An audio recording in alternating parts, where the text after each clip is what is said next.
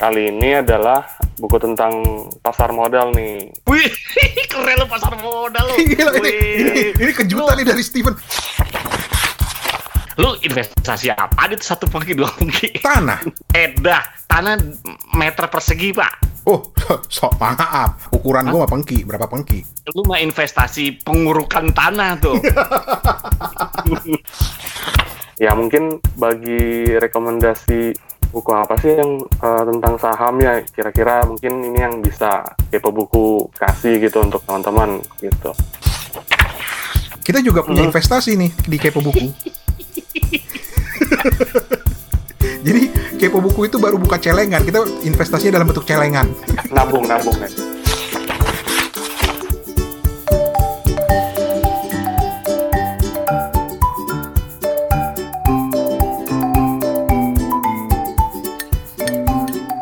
Tok, Hei, Halo Mas Toto.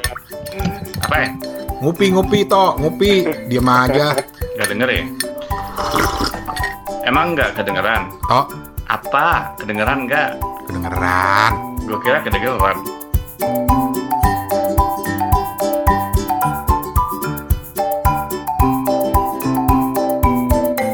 Kita ketemu lagi di Kepo Buku untuk episode kali ini entah yang keberapa udah. Kalau nggak salah sekarang udah ke 25 nih. Ke 25. Padahal kita rekamannya udah 3 tahun. Masa cuma episode yang ke 25? Ini tahun ini Tok, tahun ini Tok. Oh, tahun ini. Tahun Tahun, ini. ini. Tahun ini mah nggak banyak, paling baru yang ke 25. Panjang emang urusannya kalau udah ngomong sama Toto. gimana lo? Bisnis gimana bisnis? Eh, kemarin nggak nongol lo ada Hesti. Wah, itu sih gue terus terang gue satu-satunya yang bikin otak otak gue terpelintir itu terkilir adalah bahasa buku sastra dengan gue nyerah aja deh. Oh jadi lu sebenarnya karena menghindar buku sastra aja? Kagak gue menghindarin Hesti. kagak ya. Kagak Hes, kagak Hes, bercanda. Ambon gimana kabar, Van? Ya sehat meski di sini eh, hujan beberapa hari terakhir. Gue pengen ke Ambon dari dulu nggak jadi-jadi. Ngomong doang lu. Ah, iya udah lama gue nggak ke Ambon dulu hampir berapa ya? 10 tahun, hampir 10 tahun gitu. Oh, lu pernah ke Ambon? Maksudnya selama 10 tahun itu gue hampir ke Ambon tapi nggak pernah jadi ke Ambon. Nggak jadi-jadi. Heeh. Tok, tok, Hmm, tok. apa Ben? Gua tahu lu lagi terkilir otak lu gara-gara kerjaan kan, sama kuliah lu juga kan nggak kelar-kelar kan, ya kan? Dan yang bikin lu lebih terkilir lagi karena lu kuliahnya ngambil matematik kan. Tapi jangan ngajak kita terkilir otak juga dong. Atau gini deh buat bantu lu deh tok, Hmm, apa? lu review buku kuliah lu aja deh. Anjir. Ya nggak Van? Lu nggak tertarik kuliah lagi Van kayak otak Van? Eh, eh, enggak enggak enggak tertarik. Eh, tapi kalau memang ada kesempatan kenapa enggak ya? Kuliah lah ke Singapura Iya, ngambil entrepreneurship. atau ngambil information science di NTU gitu biar bisa ngimbangin Hesti Oh, Hesti ngambil information saya di NTU. Enggak, tapi kan Hesti anak perpustakaan. Eh, tapi ini ngomong masa perpustakaan ya. Hmm. Eh, menurut gue sekarang itu salah satu profesi yang menurut gue harusnya jadi perhatian adalah pustakawan. Ah, gue tahu lo nyari perhatian Hesti lo, ngomong kayak gitu lo. Ya biasa aja, Hesti kan udah diperhatiin sama Steven. Oh iya udah. Kan gue perhatiin lagi, biarin aja itu urusan Steven yang merhatiin Hesti ya. Enggak, maksud gue gini, eh, gue tuh suka banget di sini di Singapura atau eh, karena gue juga berusaha nyari-nyari literatur di tempat lain. Nah, em, pustakawan di sini itu dalam tanda kutip ya, tidak hanya sebagai seorang administrator, Hmm. tapi mereka adalah tempat kita mencari eh, literatur. Misalnya temen gue nih ada uh, kasus nih, temen gue itu adalah salah satu pegiat literasi gitu ya. Hmm. Uh, dan dia tuh gini, gue pengen tahu uh, buku atau literatur atau jurnal apa pun itu yang berhubungan dengan uh, peningkatan literasi tapi untuk orang-orang difabel. Bisa nggak lo cariin buat gue?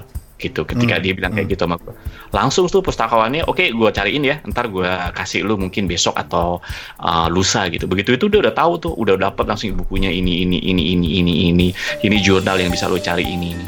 Keren ya? Wow. Tuh seorang pustakawan yang sejati seharusnya seperti itu menurut dia. Makanya yang awal dulu eh, waktu gue di Singapura gue sempat tertarik tuh pengen lanjutin kuliah di bidang information science. Hmm, begitu. Oke, kita langsung aja review buku. Ah, ah, sebelum sebelum membahas buku ini, aku akan Sudah memberikan dong. sedikit update. Ada update apa nih? Apa nih, apa nih? Mau ne- mau merah nih kayaknya nih. Apa nih? Tanggal berapa, Pen? Tanggal berapa, Pen? Ah, bukan bukan tanggal, tapi ini soal drama radio nih.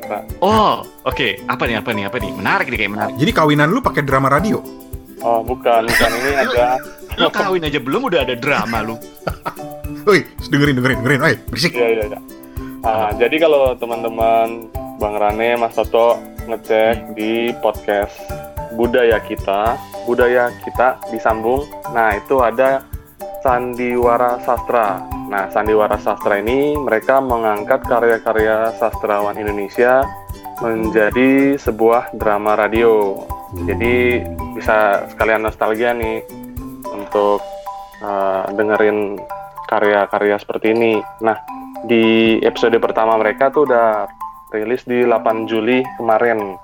Hmm. Eh, mencari Herman, cerpen karya Dewi Lestari gitu. Oh. Wah, ini ini kayaknya proyek nggak main-main nih. Ini gue baca Iya, di proyek. beritanya ya, Van ya. Kayak misalnya ada bener-bener artisnya sama aktornya juga keren-keren ya. Eh, Iya. Bener gak nih? Bener nih ada Christine Hakim. Ini bener gak sih? Bener gak sih yang gue baca nih? Ada ah sukaan lo eh, Ran Iqbal Ramadan. Woi, hidup Cowboy Junior. Hmm. Oke, terima kasih Steven atas informasi. Dan Toto pasti Jadi- senang karena Toto tuh penggila buku sastra. Apa lu kata?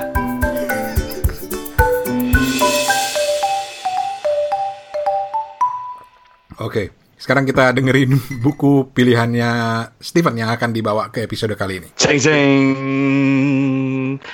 Back sound dulu s- Kasih stinger. Inilah buku yang akan dibahas oleh Steven Sitongan. Deng deng. Van, lo anak biologi kan, Van ya? Iya. Ada nggak sih semacam ramu-ramuan yang bisa menekan orang supaya nggak cerewet gitu? Ah, gue udah nemu. Namanya pon-pon. Evan, bukunya apa, Van? Buruan, Van. Oke oke oke. Iya. Tolong dibacakan Ah, buku. 100 halamannya. Woi, udah. Panjang. Nyelak lagi gue cekek lu, Tok. ya udahlah, biarin Steven ngomong dulu lah. Oke. Kamu ngomong nge- nge-review lu. Enggak. Hmm. Jadi buku di kali ini adalah buku tentang pasar modal nih. Wih. Rane, Mas Toto. Wih, keren lu pasar modal lu. Gila, ini, Wih. ini, ini kejutan nih dari Steven. Lu baca buku pasar modal, Van. Lu Iya. saking kehabisan buku apa gimana, Van? Enggak, enggak, enggak. Jadi jadi kan eh, ketika akhir-akhir ini kan lagi banyak tuh ya yang Mm-mm. ngobrolin saham yang Mm-hmm. eh, tiba-tiba kita ikutin kan ada market crash karena ga- gara-gara COVID-19 nih kemarin di bursa saham Indonesia. Nah, Ya. salah satu buku yang aku baru baca nih Mm. yang berjudul Cara Simple Berinvestasi di Pasar Modal Volume 1. Penulisnya Juliardi Sunendar, investor saham senior nih dari Indonesia. Penerbitnya? CV Pustaka Aura Semesta, tapi diterbitkan secara digital juga di Playbook bisa teman-teman cari. Lu, lu se- se- sebelum sebelum lu, lu lu ceritain lebih lanjut tentang buku ini, gue masih masih penasaran. Mm, Kenapa tiba-tiba lu beralih ke buku tentang pasar modal ini? Heh, lu nggak tahu Steven itu dalam jangka 5-10 tahun mendatang itu bakal go public toko Gitu. kelontongnya dia. Jadi konglomerasi toko kelontong eh, Steven Sitongan plus Satrio Buku, toko buku itu bakal itu. Bener nggak, Van? Udah lanjut lah, lah. gue demen nih Toto. Toto nih, Toto nih kayak kayak kayak ini loh, kayak macan dilepas gitu. Ngamuk ke sana kemari ngoceh. Oke, lanjut lanjut, Van. Lanjut, Van. Iya iya iya. Jadi jadi kalau misalnya teman-teman lihat di Instagram tuh juga kok banyak ya yang sekarang ngobrolin tentang investasi, terus Mm-mm. kenapa banyak yang ngomongin saham misalnya kan Mm. selain emas. Karena lagi getol-getolnya nih kan orang pada kerja dari rumah, mereka Mm, tuh mm, mm. juga mungkin bisnis realnya tuh mandek. Jadi uh, duit-duitnya tuh mungkin dialihin ke untuk bisnis saham misalnya gitu kan. Hmm.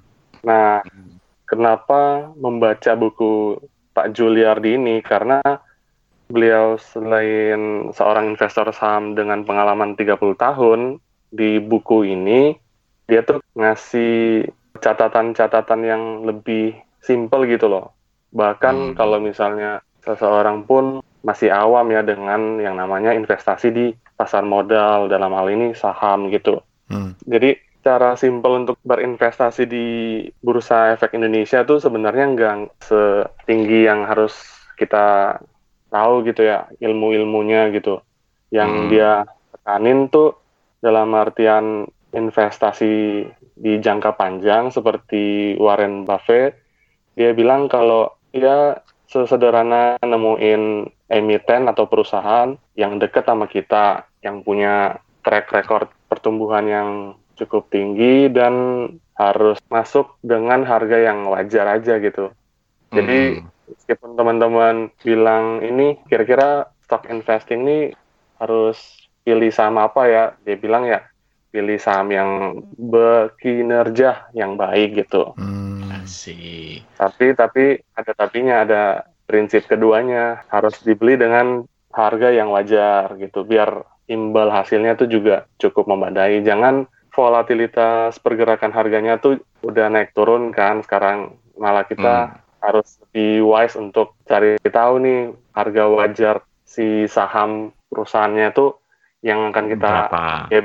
itu berapa dan dan ini dan harus di diukur yang ketiga itu nggak lain dan nggak bukan untuk investasi di dunia saham ini harus yang namanya berteman sama waktu gitu jadi nggak perlu expect untuk uh, modal lo balik dalam dua tahun gitu cukup uh, pilih perusahaan yang bagus tadi pertama kedua masuk di harga yang bagus, di harga Hmm. yang wajarnya dia, dan yang ketiga berteman sama waktu untuk lihat perusahaan ini berkinerja bagus gitu. Hmm. Lihat simple yang yang Pak Juliardi Sunendar nih tulis di bukunya. Ya mungkin bagi rekomendasi buku apa sih yang eh, tentang saham ya kira-kira mungkin ini yang bisa kepo buku kasih gitu untuk teman-teman gitu. Tapi buat yang awam banget sama soal saham, gue salah satunya. Gue awam banget nih sama soal urusan investasi. Iya. Menurut lu bisa dipahami nggak buku ini? Bisa banget Bang Rani, karena dia tuh nggak selebor untuk bilang kalau ini metode investasi yang paling eh, tinggi Bagus. returnnya. Ah, dia nggak eh, jebret-jebret untuk bilang ini loh metode analisa untuk duitnya Bang Rani bisa berkembang sekian kali lipat dalam sekian tahun gitu. Hmm, hmm, Tapi hmm. dia bilang dalam bukunya itu keunggulan seorang individual investor tuh kayak gimana. Jadi nggak perlu ini, nggak perlu minder untuk mencoba masuk di investasi yang namanya saham gitu. Kalau meskipun bukan ekonomi juga kan basicnya Bang Rane sama Hmm. Jadi lu bakalan ini, bakalan invest dengan buku ini lu bakalan invest lebih banyak di saham apa gimana, Fen? Ah iya, jadi kenapa untuk membaca dan terus mengulik buku-buku saham gitu ya? Soalnya ada pengalaman investasi yang cukup buruk sih buat aku di Hmm, masa-masa kemarin gitu. Makanya Di mana di mana? di masa-masa yang lampau gitu Oh oke. kuliah. Jadi ya, Oh kuliah, oke. Ya. ah, jadi ya udah karena trauma itu ya makanya menjadikan aku untuk cari modal literatur dulu gitu sebelum mungkin ke depannya untuk invest dengan dana yang lebih besar gitu. Oke. Steven udah baca buku tentang saham, jadi kurang lebih sedikit banyak mengerti. Toto mungkin ada background ekonomi, gua nol. Jadi sekarang gue pengen nanya gini. sekarang nih lagi bisnis maunya lagi jelek kan? Mm-mm. Iya.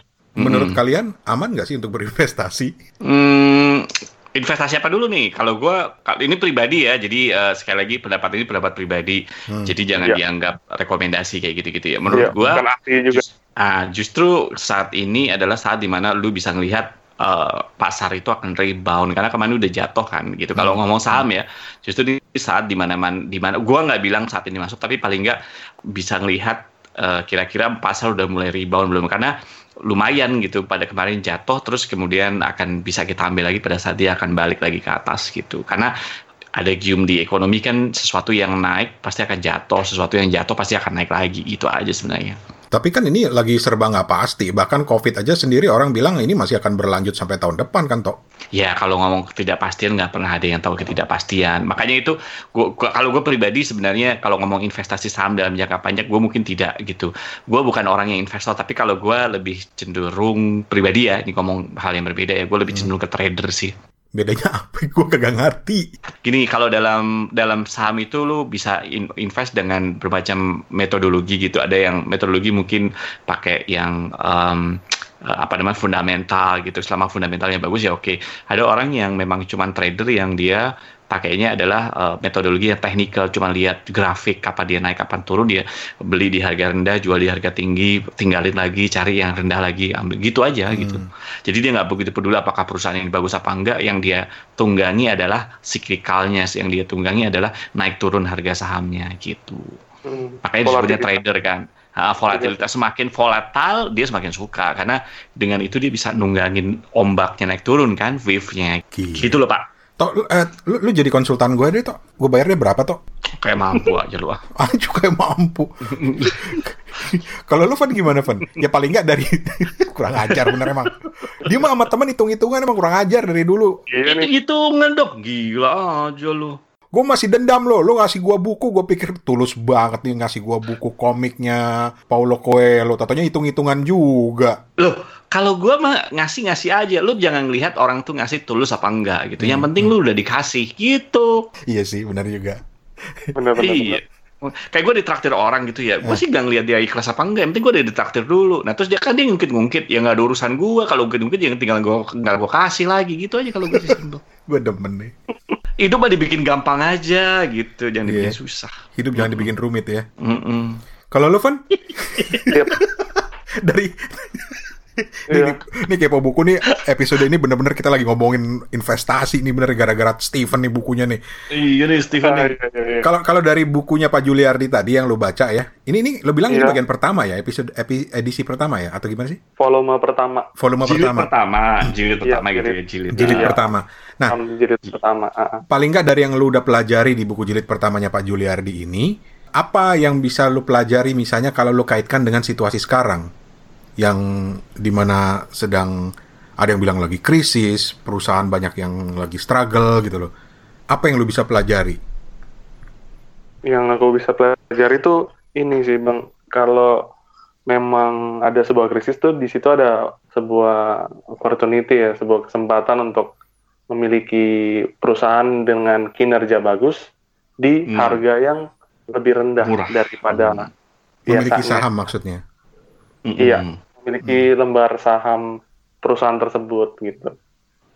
Tapi Oh. di prinsip ketiganya yang dibilang tadi di catatan beliau yang di kita ambil intisarinya ya kali ini Hmm. ada waktu untuk mungkin dia untuk kembali ke eh, pertumbuhan normalnya dia gitu setelah COVID. Baru deh kita bisa menikmati eh, kenaikan harganya gitu. Gitu. Jadi harus, harus sabar ya.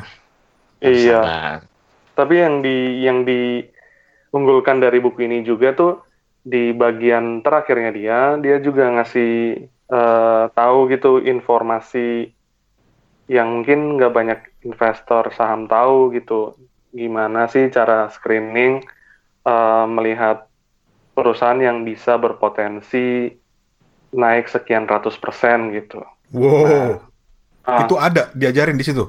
Iya, ada catatan beliau. Jadi ya sebenarnya mungkin kalau ketika kita baca tuh sederhana banget ya, tapi waktu mungkin di tahun-tahun itu mungkin kita juga sebagai pengamat, sebagai investor, pelaku gitu ya, mungkin juga nggak bakal kelihatan gitu ya selain orang-orang yang ngulik-ngulik laporan keuangannya misalnya gitu. Dengerin tuh. Ih, gue gue terus terang ya, gue gua gua Iya. in- invest gue itu benar-benar invest yang simpel-simpel aja gitu loh. Gue bahkan nggak sampai kepikiran Iya, nih iya. main di saham atau trader kayak Toto atau apa pun ist- itu istilahnya gitu loh. Ya, Lu, sederhana lu, lu adalah ini ya? Paling sederhana adalah nabung atau emas gitu Hmm. loh atau ya Oh. paling nggak untuk nabung untuk anak-anak anak gue pada saat nanti dia Oh. udah udah Properti di mana-mana. Ya, properti sama di mana-mana gitu kan misalnya Kaya lu itu namanya. di Be- di Bekasi misalnya kan terus properti gua ada di London satu gitu kan ya di Switzerland dua gitu kan biasa itu Biasa itu. Ya. iya Di London itu dua pengki. Kalau yang di Switzerland cuma satu pengki sih. Lu investasi apa? Ada satu pengki, dua pengki. Tanah. Edah, tanah meter persegi, Pak. Bukan berapa pengki, Pak. Oh, so, so maaf. maaf, ukuran gua mah pengki. Berapa pengki? Lu mau lu mau investasi pengurukan tanah tuh.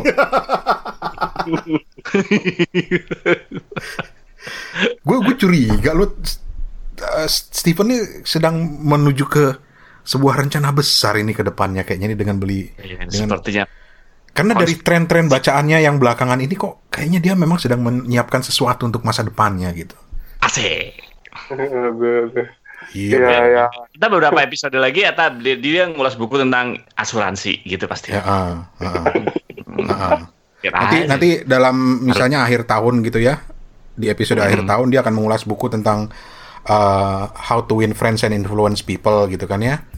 Ah, beberapa gitu. bulan kemudian bagaimana mencari jodoh yang tepat gitu kan. Ah, men from Mars, women from Venus. Eh, apa kebalik ya? Gitulah kayak gitu-gitu. Kita lihat aja. Nah. Oke.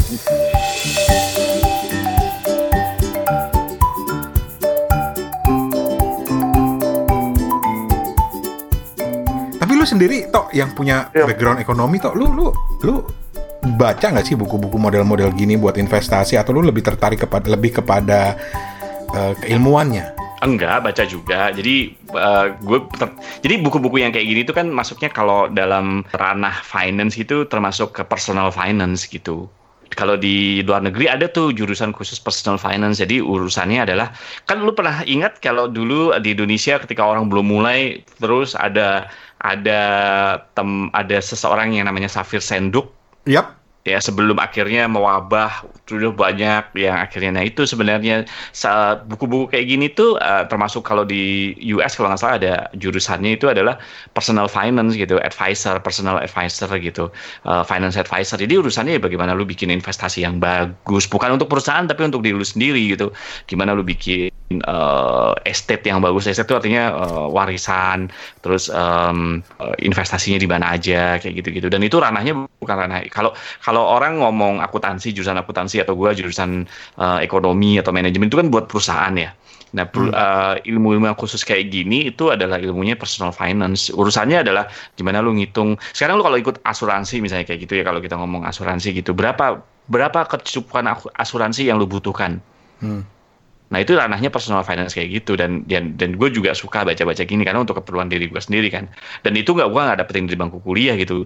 Gimana lu ngitung misalnya eh, kenapa lu harus bikin eh, asuransi jiwa atau asuransi yang eh, mutual link misalnya gitu. Apa bagusnya? Apa perbedaannya? Nah, kayak gitu-gitu ranah personal finance dan gue banyak baca kayak gitu. Oh. Makanya makanya dulu ketika ada ahli yang namanya Sever Senduk gitu kan gimana lu ngitung gimana ngitung biaya pensiun lu. Sekarang lu mau pensiun umur berapa? Umur 65 gitu. Berapa tabungan lu atau investasi lu yang umur 65 sehingga bisa mensupport lu misalnya lu angka harapan hidup lu berapa? Misalnya kira-kira kira-kira gue bakalan hidup sampai tahun eh, 85 tahun berarti lu ada 20 tahun kan. Gimana lu menopang itu sementara lu udah nggak punya pekerjaan. Itu ranah-ranah kayak gini.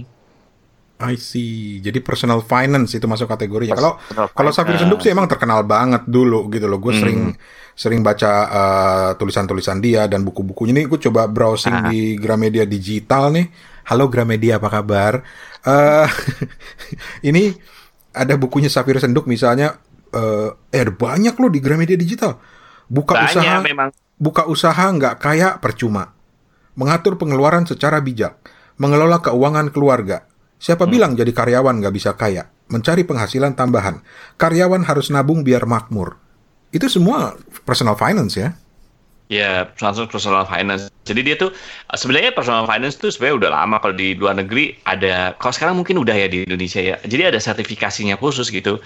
Ada ada standar profesinya khusus. Ada ada nggak sembarang orang. Cuma kalau di Indonesia dulu awal-awal personal finance itu eh, rata-rata link ke asuransi. Jadi seakan-akan lu advisor tapi sebenarnya jualan asuransi gitu kan. Hmm, tapi kalau betul, betul, betul, Kayak- betul. Nah, jadi kita terlalu gitu. Kalau Safir Senduk ini dulu kayaknya gue nggak tahu apakah dia yang pertama, tapi paling nggak dia yang pertama kali gue kenal karena dia dulu rajin ngomong di radio, kemudian eh, jualan eh, jual apa ngarang buku gitu ya. Nah, akhirnya gue tahu bahwa financial advisor financial advisor itu ada yang uh, uh, apa namanya independen ternyata gitu. Dan sekarang sih banyak ya. Kalau di luar negeri lu mungkin lu pernah tahu yang namanya Sus Orman. Mhm.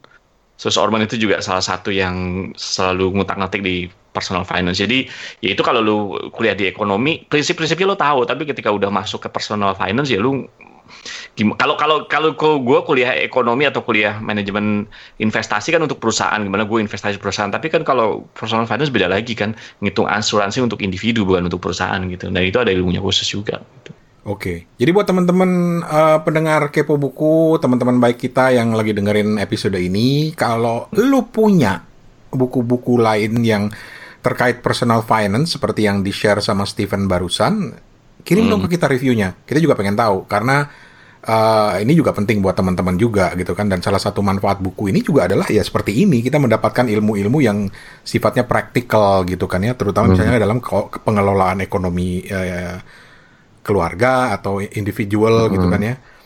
Terus kalau Steven mungkin lu tertarik habis ini beralih ke Safir Senduk misalnya. Eh Safir Senduk ini gue lagi lagi lihat lihat- lagi lihat ininya ya. Lagi lihat profilnya. Dia ini eh, disebut sebagai perencana keuangan independen pertama loh di Indonesia.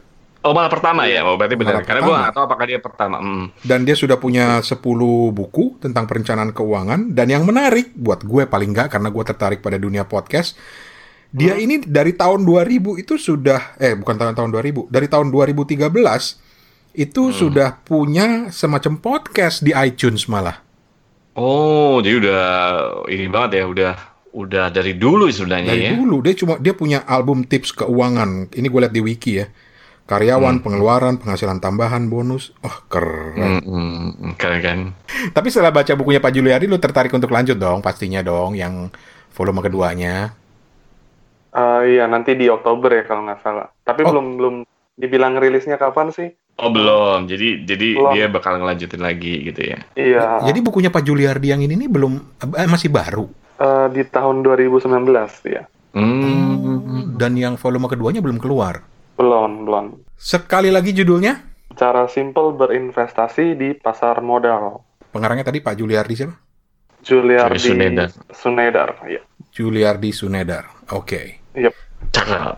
Jadi itu tadi rekomendasinya Steven dan memang episode kali ini tuh kita ngomong soal soal masa depan lah ya, terutama untuk Steven Ya. ya, sebagai milenial Millennials yang oh, masih panjang. gitu. Karena kan mungkin tertarik juga, mungkin menarik juga ya untuk baca buku-buku tentang milenial ini. Gue banyak nemu uh, buku-buku tentang milenial yang antaranya soal perencanaan keuangan bagi para milenial. Ada yang bilang milenial itu cenderung tidak menabung, susah beli rumah, kayak kayak gitu tuh menarik juga tuh kita bahas tuh. ada gitu buku tentang itu khusus? Enggak. Ada, ada beberapa buku-buku tentang uh, perencanaan menarik loh. Perencanaan keuangan finansial untuk milenial. Sampai milenial tuh jadi jadi perhatian khusus gitu loh. Hmm, oke oke. Steven tuh masuk ke milenial nggak sih? Atau milenial akhir dia kayaknya ya? Akhirnya. Milenial coret. Millennials. Nih, financial for G, uh, geni- uh, financial genius for millennials misalnya. Yang bagus itu di Kindle uh, dan banyak uh, terkenal banget nih dari 2017. Broke Millennial, Stop Scraping, Buy and Get Your Financial Life Together. Karya Erin Lowry. Udah baca lo? Lo belum kan bukan milenial, jangan baca lo. Bukan, gue bukan milenial gue. Gue gen, Gen- Gen Z. Gen X lo. Gen X, whatever lah. Tapi sekali lagi kalau teman-teman ada yang punya eh, tautan atau informasi lain tentang buku-buku yang bersifat eh, perencanaan keuangan atau Hmm, manajemen personal gitu ya istilahnya tuh apa sih toh istilahnya toh? Personal finance. personal finance. Share dong ke kita kirim ke, eh, apa rekamannya ke kita dalam bentuk eh, rekaman. Mau di email bisa ke hoi@kepobuku.com atau lewat WhatsApp 087878505012 sekali lagi 087878505012 atau di Instagram DM pakai audio bisa tuh Bisa ya? bisa Instagram Salah. kita adalah kepobuku Dot .com. Oh nggak pakai .com. nggak pakai .com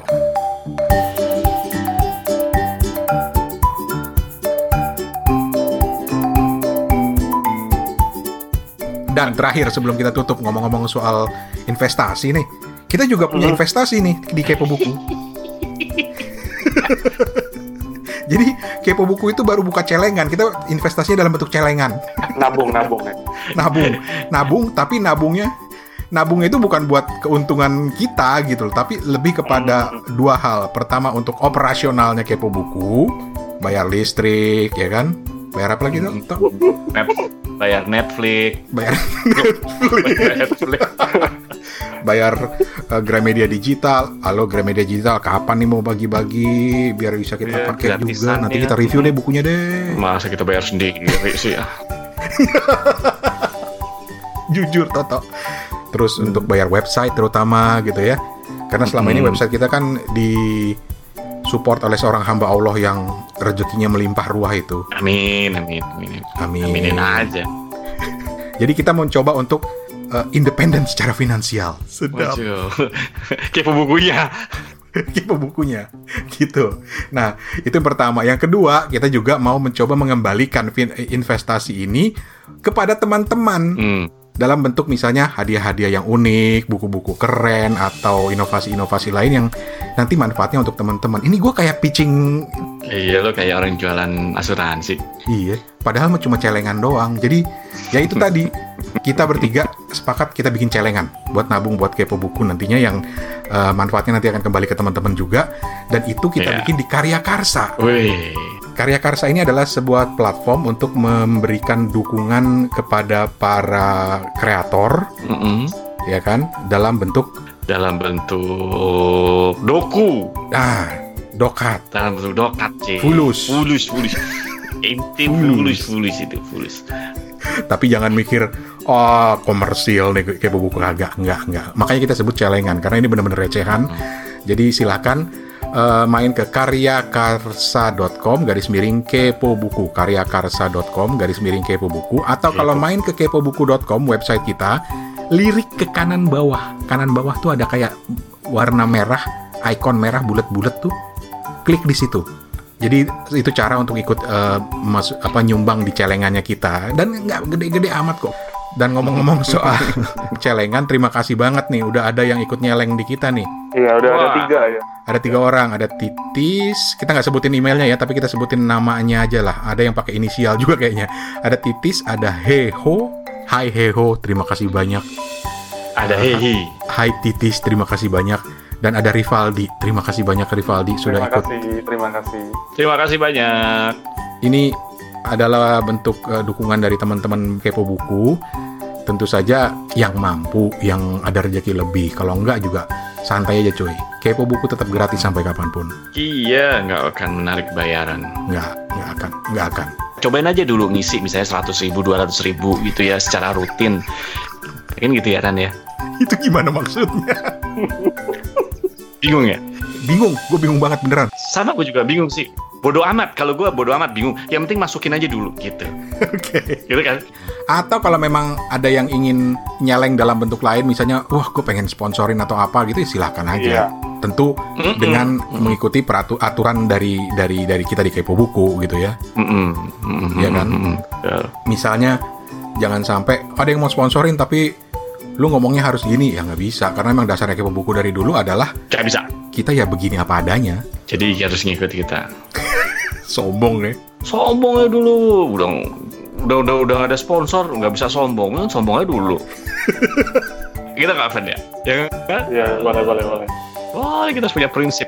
lu cocok lu jadi ini motivator tuh salam super saudara Ya, ntar, ntar bikin ini deh, bikin, bikin uh, skrip motivasi sendiri nanti. iya ntar Toto kita tungguin aja podcastnya Toto berceloteh dan ngomong-ngomong soal Toto berceloteh satu lagi hal sebelum kita tutup di Instagramnya Kepo Buku dan juga di website Kepo Buku sudah ada tuh satu episode Toto berceloteh. Emang nggak bisa atau berceloteh? Perasaan gue nggak namain itu.